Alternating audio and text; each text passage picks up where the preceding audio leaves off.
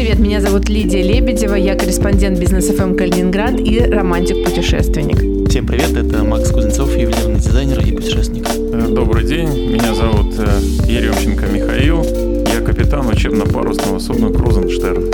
Михаил, Крузенштерн, вот я помню в детстве меня мама водила за руку на борт Крузенштерна. Это было так, что такое нечто захватывающее. Это человеку, который никогда там не работал. А вот человек, который работает на Крузенштерне, что для вас это судно? Ну, для меня это, во-первых, э, уже моя жизнь, моя судьба. И я вам хочу сказать, что меня до сих пор это захватывает.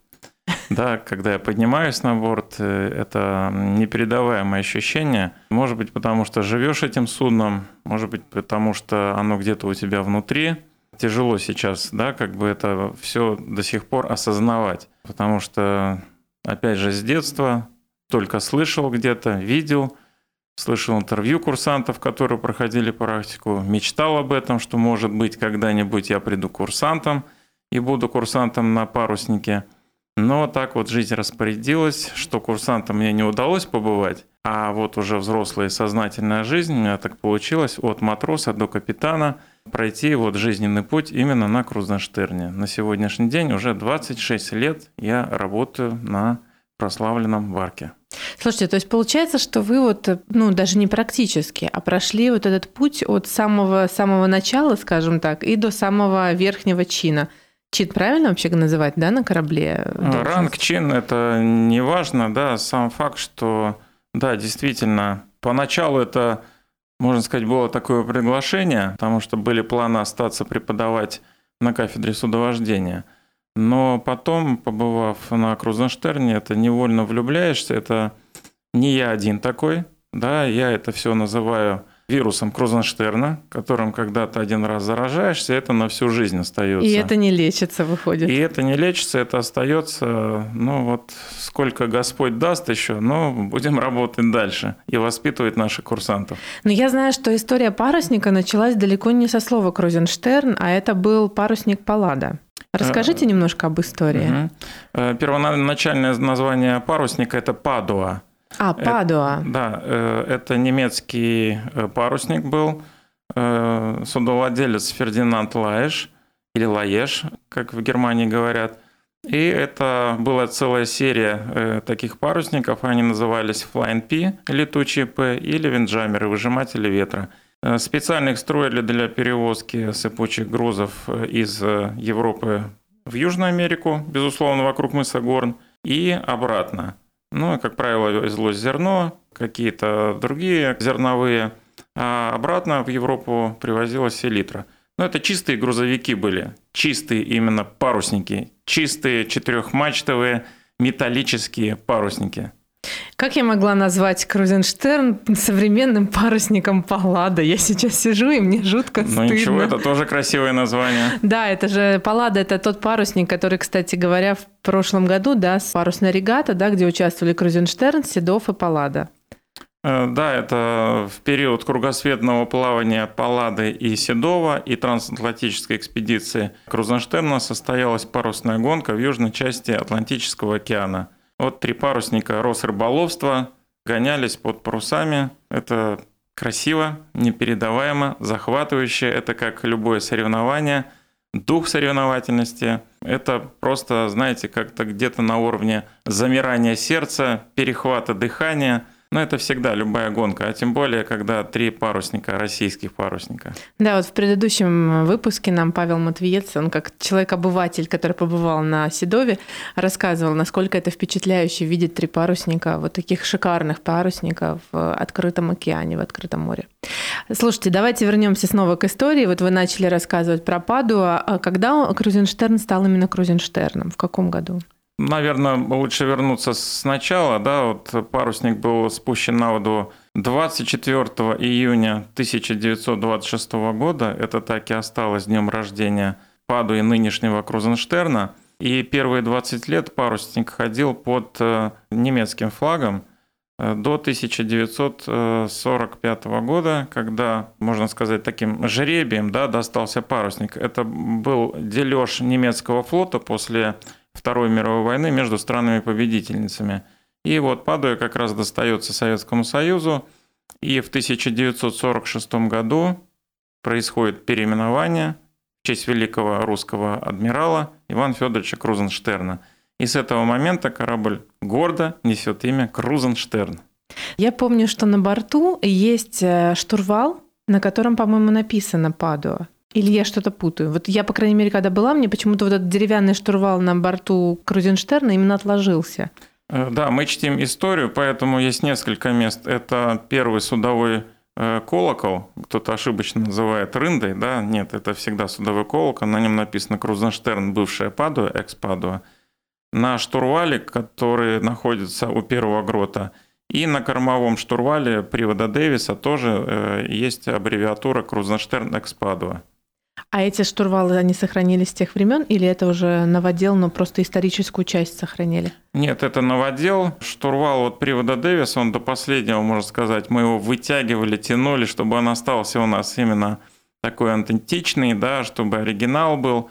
Но вот буквально, наверное, вот лет 5-7 назад мы вынуждены были изготовить новый штурвал, потому что э, старый, вот оригинальный штурвал уже начал просто дерево рассыхаться и разваливаться – Теперь этот штурвал подклеен уже, восстановленный, но без всяких новоделов находится в музее Балтийской государственной академии. На корме находится вот новый э, красивый штурвал. Здорово. Парусник, да? Вот Крузенштерн, он же не сразу, наверное, стал учебным судном.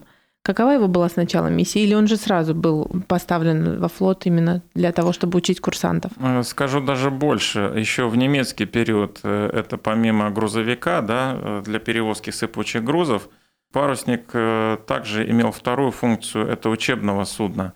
Были два кубрика э, по 20 мест каждым, то есть 40 курсантов Падуа брала к себе постоянно, потому что нужно знать да, историю. Это было очень тяжелое время не только у нас да, после революции, после гражданской войны, но и в Германии после как раз Первой мировой войны. Тяжелейшее время, кризис, э, люди голодали. И родители были счастливы отдать своих детей, даже там в 12-14-летнем возрасте, юнгами, именно на парусник, чтобы молодой человек, ну пускай за еду, да, пускай без всяких денег, но он получал специальность. Да, вот это было, конечно. Но вот так растили моряков.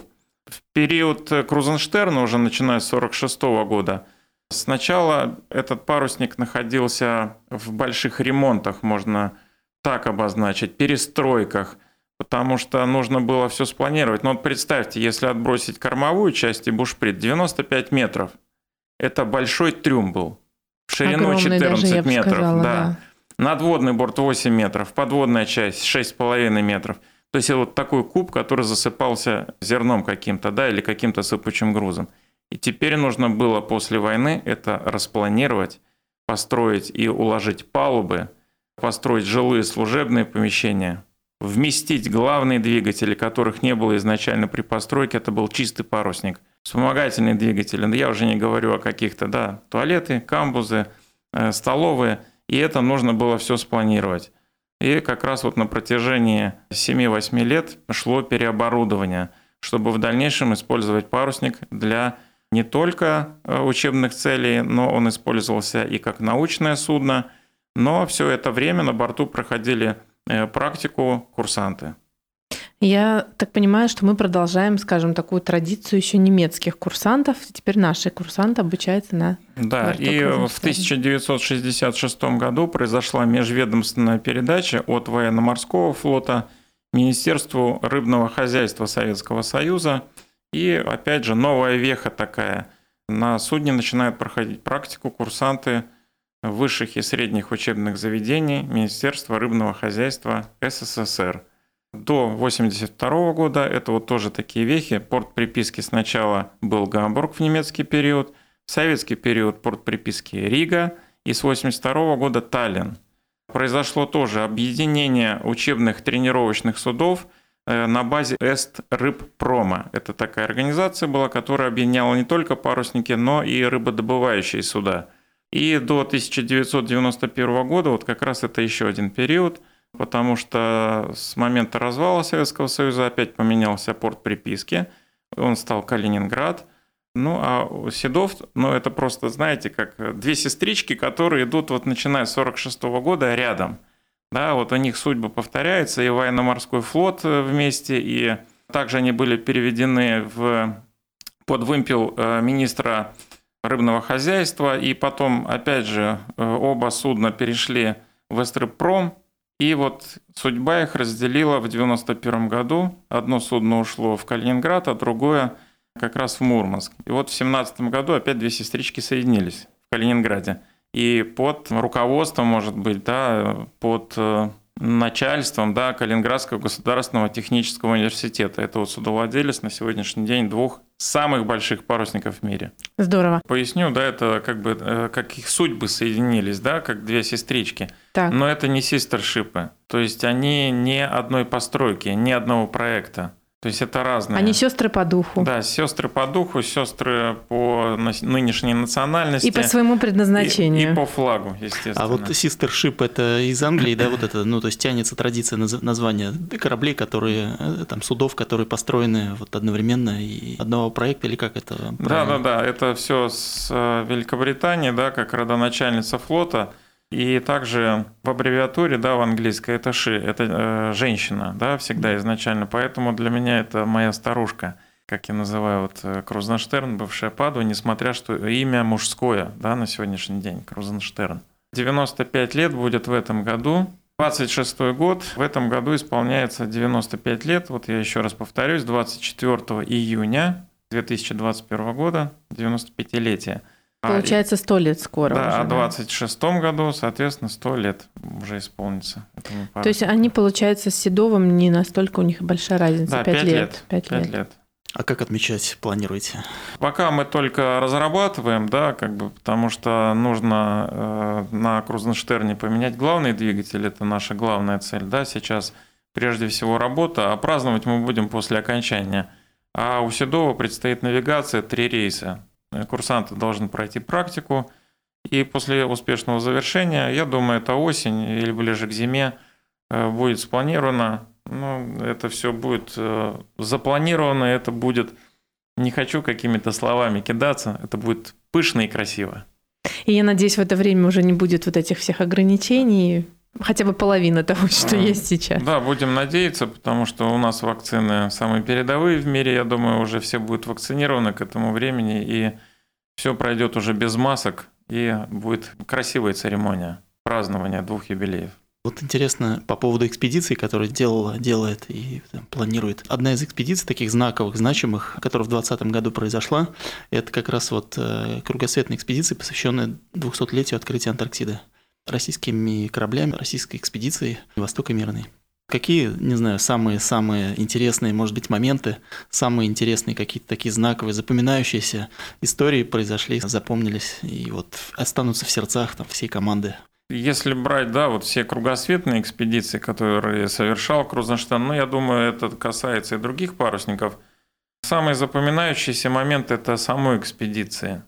Это выход – торжественный выход, да, когда э, проходит церемонии, э, и экипаж, и курсантов отправляют именно, знаете, как какой-то, не сказать, что бой, да, а именно все понимают ответственность мероприятия, ответственность задания, и все работают на одну цель, на одну задачу. И второй такой важный момент э, – это возвращение. Потому что для моряка это всегда встреча с близкими, встреча с родной землей – и это всегда наполнено такой, знаете, как сердечностью. Это где-то внутри всегда, это всегда радость какая-то, внутреннее возвращение домой. Это вот два основных события, которые э, как границы такие между землей и морем, да, потому что все люди, они земные, и моряки, когда они становятся, они все равно возвращаются на землю, так или иначе, к своим семьям, к своим родным.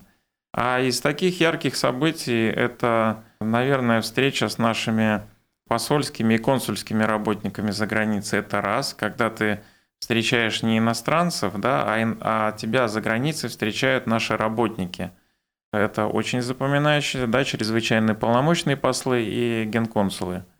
Один еще, может быть, из ярких событий такого плана – это, безусловно, парусная гонка, которая состоялась в южной части Атлантического океана – то, что мы упоминали уже между тремя парусниками Росрыболовства.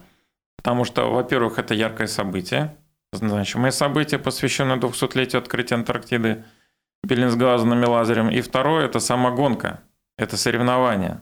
Безусловно, каждый капитан рассказывает про предстоящую гонку курсантам. Экипаж уже знает, они знают, что делать.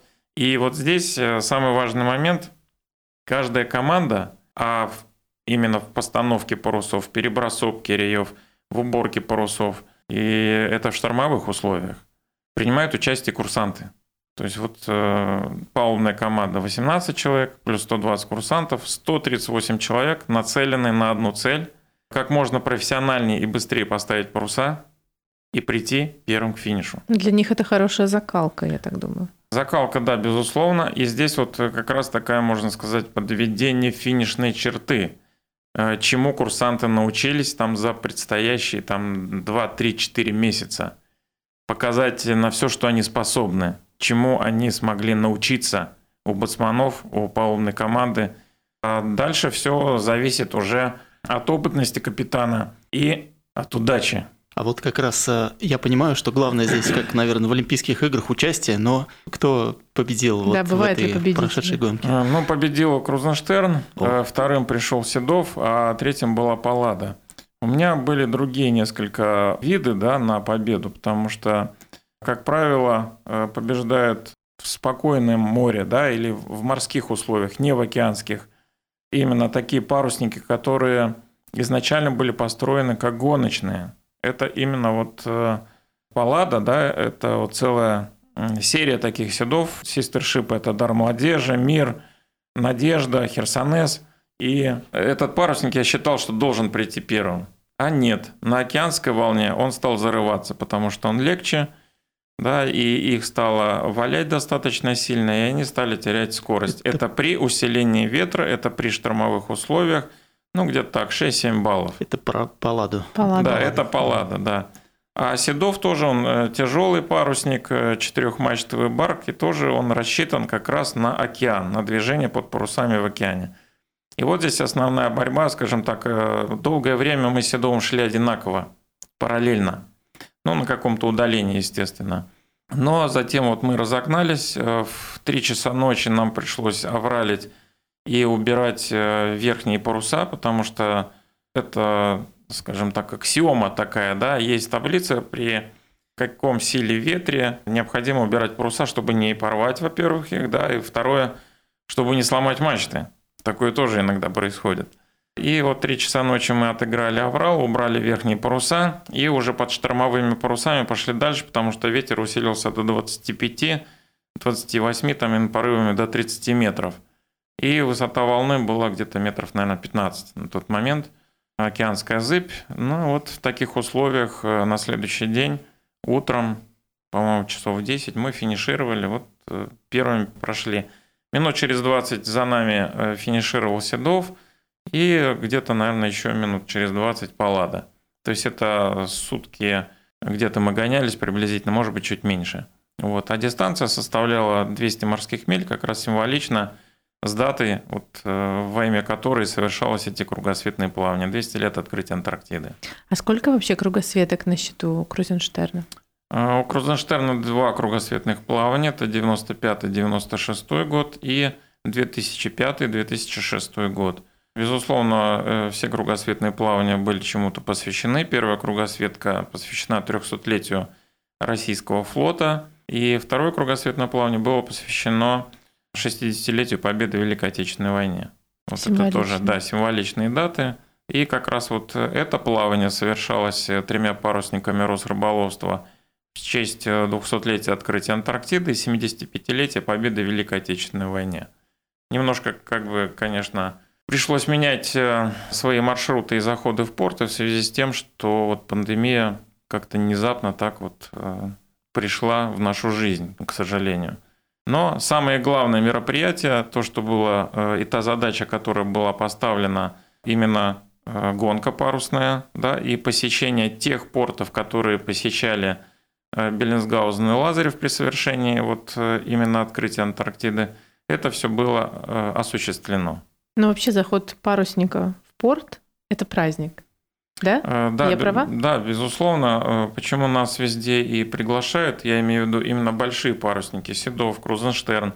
Потому что если это будут какие-то яхты, это будет просто какой-то яхтенный спорт, не более того. А именно украшением любого порта, любого праздника именно является вот большой, тем более четырехмачтовый барк. А вот как раз вы меня по, по названиям, по тематике и для наших вот всех людей, кто слушает, расскажите, правильнее называть парусник, да, такие суда? То есть вот судно, корабль – это военная тема, то есть да, это военный. это опять же, вот возвращаясь к Великобритании, да, это от них все идет, что если это военный корабль, это шип, а если гражданское судно, это vessel.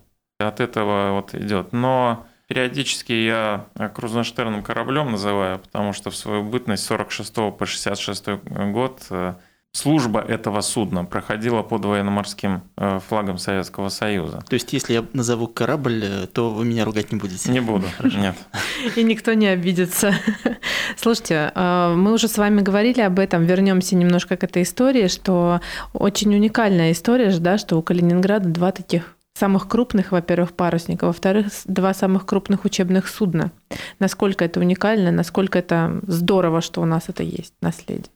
Начну с другого, да, то, что у Российской Федерации 6 парусников, ни одна страна в мире не имеет такого количества именно больших парусников, и они все учебные суда. Как правило, везде за границей э, парусники э, принадлежат военно-морскому ведомству, потому что это достаточно затратное такое мероприятие, и прибыли, соответственно, никакой не приносят они, потому что здесь задача другая – обучение и прохождение плавательной практики курсантами – и вот э, у э, Российской Федерации на сегодняшний момент самый большой парусник в мире – четырехмачтовый барк Седов, четырехмачтовый барк Крузенштерн и фрегаты Мир, Паллада, Надежда и Херсонес. Вот этим вот может гордиться, потому что это то наследство, которое нам досталось от Советского Союза, и это нужно сберечь как минимум, но желательно бы приумножить. Может быть, у нас в будущем появятся парусники. Может быть, у военно-морского флота наконец появится парусник. Посмотрим, да? Но то, что вот именно самые два большие парусника базируются в Калининграде, это гордость, это визитная карточка Калининграда. И это просто, знаете, как э, достояние, которое находится вот в самой западной точке Российской Федерации. И хочется на них всегда, вот когда они находятся на рейде, верфи это называется в городе или нет? Да, порт. Меня, в на порту. причале. да, Вот, да, да. на причале. Всегда хочется увидеть их, там рядом пройтись, прогуляться, посмотреть. И если по возможности, если вдруг открыты, то посетить. Но такая возможность редко выпадает. людям. Но как только возникает такая ситуация, как э, или один, или второй парусник, а последний раз это было два парусника стояли вместе, мы э, делаем открытый борт или день открытого борта, э, когда именно горожане могут посетить прославленные э, суда, прославленные барки. Но если в будущем, да, у нас появится, я думаю, такая возможность у нас все равно появится до постройки моста, то в Калининграде посетят. Зато в будущем будет построен специальный причал, это будет в порту Светлом, где будет, можно сказать, такой открытый доступ э, к двум парусникам на межрейсовых стоянках.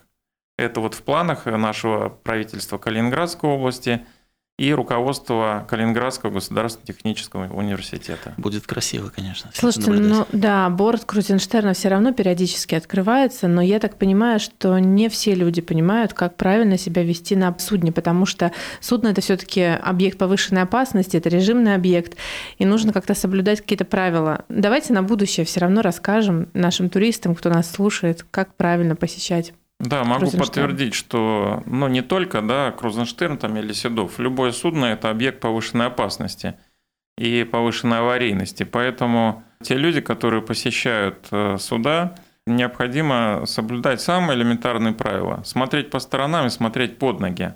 И дисциплинированно и прилично себя вести на судне. Но со своей стороны мы, зная, что придут обычные обыватели, обычные граждане, всегда просим руководство Балтийской государственной академии о выделении курсантов в помощь именно тех курсантов, которые были на практике, которые знают судно от и до уже, и выставляем такой, можно сказать, как патруль по всему судну, которые в случае необходимости одергивают посетителей э, не дают залазить в шлюпки, не дают залазить э, на мачты. Да, но это постоянно. Бывают случаи, что в шлюпке хотят. Да, да, да, это постоянно, особенно детей, и люди не понимают, что ребенок может просто упасть за борт. То есть они этого вот не осознают происходящего. Э, люди находятся в какой-то эйфории, потому что парусники сами по себе очень красивые и, видимо, находятся где-то в прострации. Поэтому вот соблюдение самых элементарных правил поведения – это то, что мы требуем, а все остальное – это от нас поддержание дисциплины и порядка уже непосредственно на борту. Ну и в постоянном контроле на верхнем мостике находится и капитан, и старпом, и вахтенный помощник. И в случае необходимости сразу моментально реагирую. Все идет взаимодействие с полицией, да, и с охраной э, портового сооружения там, где находится судно. Ну, я вот вам точно ответственно заявляю, что когда объявляют открытым борт Крузенштерна, в порту очередь просто в несколько сотен человек. Это реально выглядит очень впечатляюще. Ну, в среднем где-то вот за день э, с 10 утра до 16 вечера нас посещают э, от 5 до 7 тысяч человек. Это по-разному бывает. Это достаточно большая нагрузка и для экипажа, и для курсантов. Но это необходимо делать, потому что порой нас лучше знают за границей, чем в Калининграде. Калининградцы должны знать и видеть Крузенштерн и Седов. И не только калининградцы, да, но и жители России. То есть те, кто посещает город Калининград, должны помнить, что, конечно, здесь стоят и здесь базируются два таких знаменитых парусника – Обязательно, когда находятся они здесь и когда вы приезжаете, обязательно посмотрите, хотя бы даже если они не открыты, хотя бы со стороны посмотрите, как они выглядят, как они величественно красивы. Я помню, у меня с детства была мечта увидеть Крузенштерн под парусами.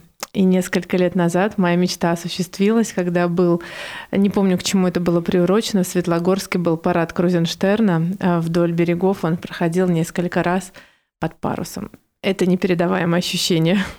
Да, это периодически нас э, просят, и идет реклама по э, Калининградской области о том, что после возвращения из долгого плавания Крузенштерн пройдет там или вдоль Светлогорска, Пионерского, да, или Зеленоградска под всеми парусами. Да, это такая вот, мы делаем такое, как бы, можно сказать, э, окончание плавания, да, таким Красивая точка. восклицательным знаком. Насколько возможно, мы подходим близко к берегу, и как раз вот э, местные жители, калининградцы, э, приезжая на э, побережье, на пляж, видят и парусник под всеми парусами.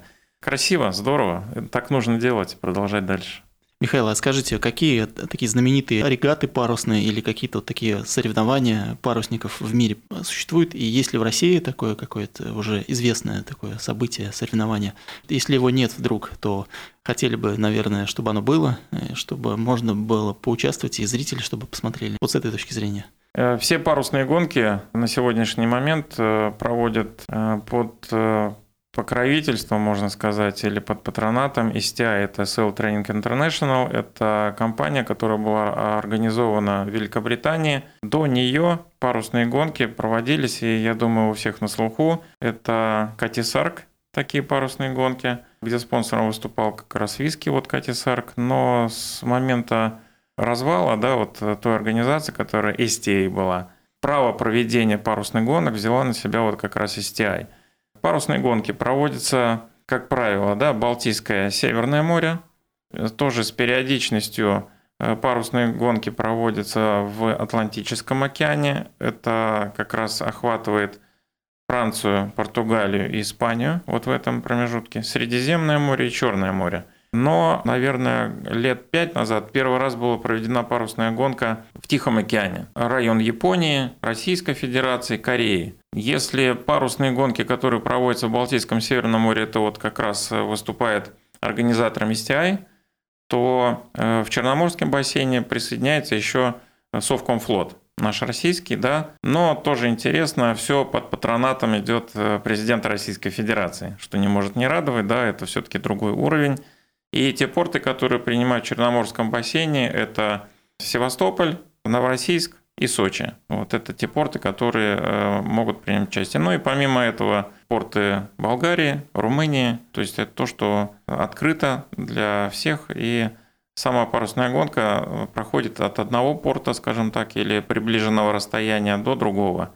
Тоже своеобразно, тоже интересно, потому что это другой бассейн, другие ветра, другая природа, скажем так, да, зарождение циклонов, антициклонов – и тоже достаточно интересные гонки. Вы все чувствуете, видимо, вот образование вот этих вот э, таких атмосферных фронтов, атмосферных там явлений. Вы прям чувствуете ветер. Ну, так как это парусник, то есть я понимаю, возможно, корабль на дизелях, он по-другому чувствует себя, ну, команда. А вот парусник, наверное, вот как-то вот это чувство, оно, я не знаю даже, с чем это сравнить. Ну, чувство ветра, что ли, как это правильно сказать? Ну, чувство чувствами, да, это немножко попозже, да, а изначально это прогноз погоды, который мы получаем в режиме реального времени. Хорошо, на сегодняшний день есть интернет, и мы, можно сказать, ежечасно э, мониторим погоду. Это в период парусных гонок и в период плаваний потому что это очень важный такой фактор, как э, говорится, да, там может быть пословица такая, что бурю можно обойти. И что правильно, да, если когда это возможно, тот циклон, который, например, идет, проще обойти, чем влезть в него, да, и там потом сопротивляться против ветра. Или наоборот, когда ветер попутный, да, этого циклона, скорость развивается достаточно быстро, вот Крузенштерн разгонялся до 17 узлов. Это достаточно хорошая скорость, э, потому что, вот, например, под главными двигателями у нас их два, мы разгоняемся до 10 узлов. И тоже очень интересно, Городницкий свою бытность написал вот э, песню, да, он еще не знал, что это будет гимном Крузенштерна, вот паруса Крузенштерна.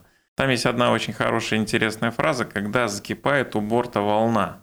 И это действительно, когда скорость превышает уже 10 узлов, 10, 11, 12, такое впечатление, что вода начинает кипеть вот такое шуршание, как будто, я не знаю, в кастрюле вот вода, когда она закипела, вот такое же ощущение, такой же звук, может быть, происходит.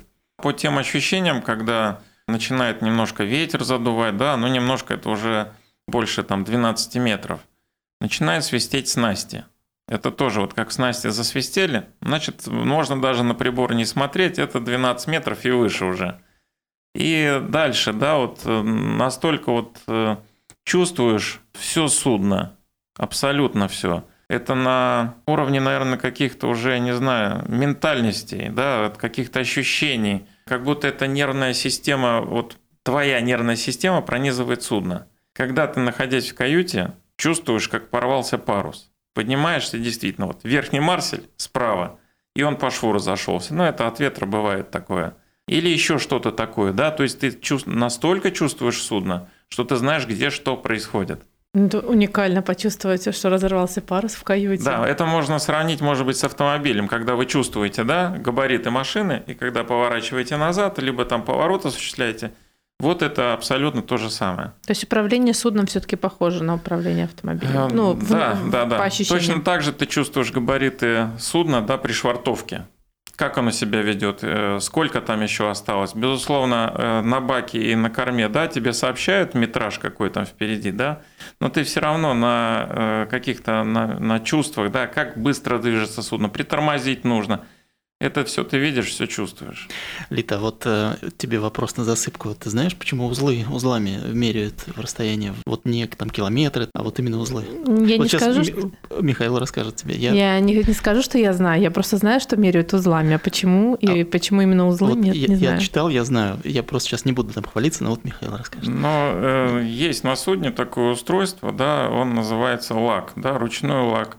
Это просто трос с завязанными узелками, и э, чтобы раньше это да, так делали, чтобы замерить скорость судна, э, просто выходил человек на корму и разматывал, барабан раскручивался, и сколько узлов, насколько узлов раскручивался барабан за определенный промежуток времени, так и высчитывалась скорость судна по узлам. Почему? Да, узел и ноц, да, это вот э, одинаково, да, как бы, и сейчас вот везде во всем мире, что у нас в узлах меряется, что за границей в ноцах, да, как бы вот тоже узел по-английски. Но только сейчас уже никто ничего не разматывает, а все делает электроника. А, нет, мы курсантам показываем. У нас а, есть, то есть у, у нас есть, есть да? это устройство, конечно. Если все выходит из строя, все должно дублироваться, а ничего ранее придуманного нет. И это должно быть обязательно. Классно. Я знаю, что лак был на Витязе, по-моему, есть. Да, это есть э, он и доплеровский лак, и абсолютный лак, когда измеряется ход судна относительно воды, и когда судно, э, ход судна измеряется относительно Земли. Ну, на сегодняшний день есть GPS, которые без всякого затруднения да, измеряют скорость судна относительно Земли, именно с учетом дрейфа и течения. Мы уже сказали, что в 2026 году Барку Крузенштерн исполнится 100 лет. И я думаю, что все сейчас задались вопросом, а сколько живут такие суда? И насколько это почтенный возраст? Ну, это в любом случае почтенный возраст. Я всегда говорю, что не каждый корабль доживает до 30 лет. Да, тут в три раза практически больше. Но Смотрите, здесь все зависит э, от э, тех людей, которые работали на этом э, корабле, на этом судне, на этом барке на протяжении всей истории. И если корабль дослужился вот до этого времени, он находится в таком хорошем техническом состоянии, и корпус в ухоженном состоянии, то это нужно отдать должное и тем людям, которые в немецкий период работали, и в военно-морской период – и вот э, уже в период Министерства рыбного хозяйства Советского Союза, и вот сейчас. Я как раз пришел в перестроечное время, да, в таком, ну, в 90-е, это вот самое сложное время, наверное, было. Самое тяжелое, когда, ну, не хватало, да, всего, и краски не хватало. Но, несмотря ни на что, все равно уход э, за корпусом, за механизмами был достойный. И мы имеем тот результат, который мы имеем, что Седов, что Крузенштерн – хорошем техническом состоянии на сегодняшний момент. А будет еще лучше, потому что в этом году запланирована замена главных двигателей. Это очень значительно. Да, те да. двигатели, которые уже находятся на борту, они отработали свой моторесурс, несколько капитальных ремонтов уже прошли.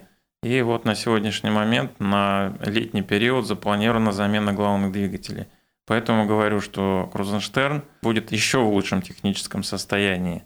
А вот сколько еще? Такой же вопрос задавали заслуженному капитану, капитану-наставнику э, Коломенскому Геннадию Васильевичу.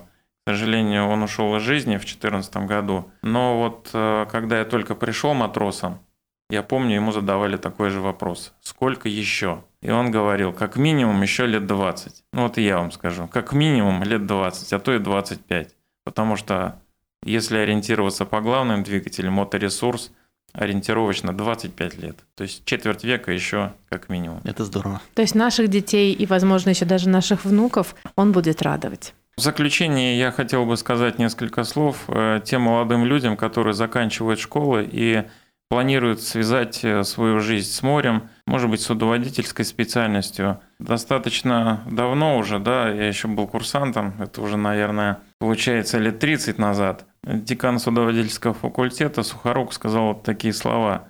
Каждый судоводитель должен в голове всегда просчитывать и иметь такую как пословицу или фразу «точность плюс аккуратность плюс внимание в квадрате и самоконтроль в кубе». Но я думаю, это касается не только судоводителей, но и всех людей, которые связывают э, свою жизнь с морем. И вообще простому обывателю, я думаю, вот эта вот э, фраза, она правильная, она абсолютно дисциплинирует человека по жизни. Возвращаясь к будущим курсантам или к тем курсантам, которые сегодняшний день учатся, я вам хочу сказать, что в морях ваши дороги, кто любит море, и море на всех хватит. Вот эти вот два таких пожелания, потому что я когда-то сам был курсантом, мечтал о море. Мечта моя сбылась, и я хочу, чтобы ваши мечты сбывались. Мы сегодня поговорили про прекрасный бар Крузенштерн, которому в этом году исполняется 95 лет. Следите за новостями. Возможно, в скором времени борт Крузенштерна все-таки откроют для посещения. Вы сможете прикоснуться к прекрасной истории этого уникального судна. И обязательно, когда вы посещаете город Калининград, Калининградскую область, обязательно посмотрите в интернете, стоят ли сейчас в порту парусники и вот Крузенштерн. И обязательно посещайте, если он открыт, и просто посмотрите, фотографируйте на его фоне фотографируйтесь и наслаждайтесь именно его внешним видом, его величественностью, его историей. Это история, это достояние России, это достояние флота. А если вам повезет, возможно, вы его даже сможете увидеть под парусами. Путешествие продолжается. Приезжай. Приезжай.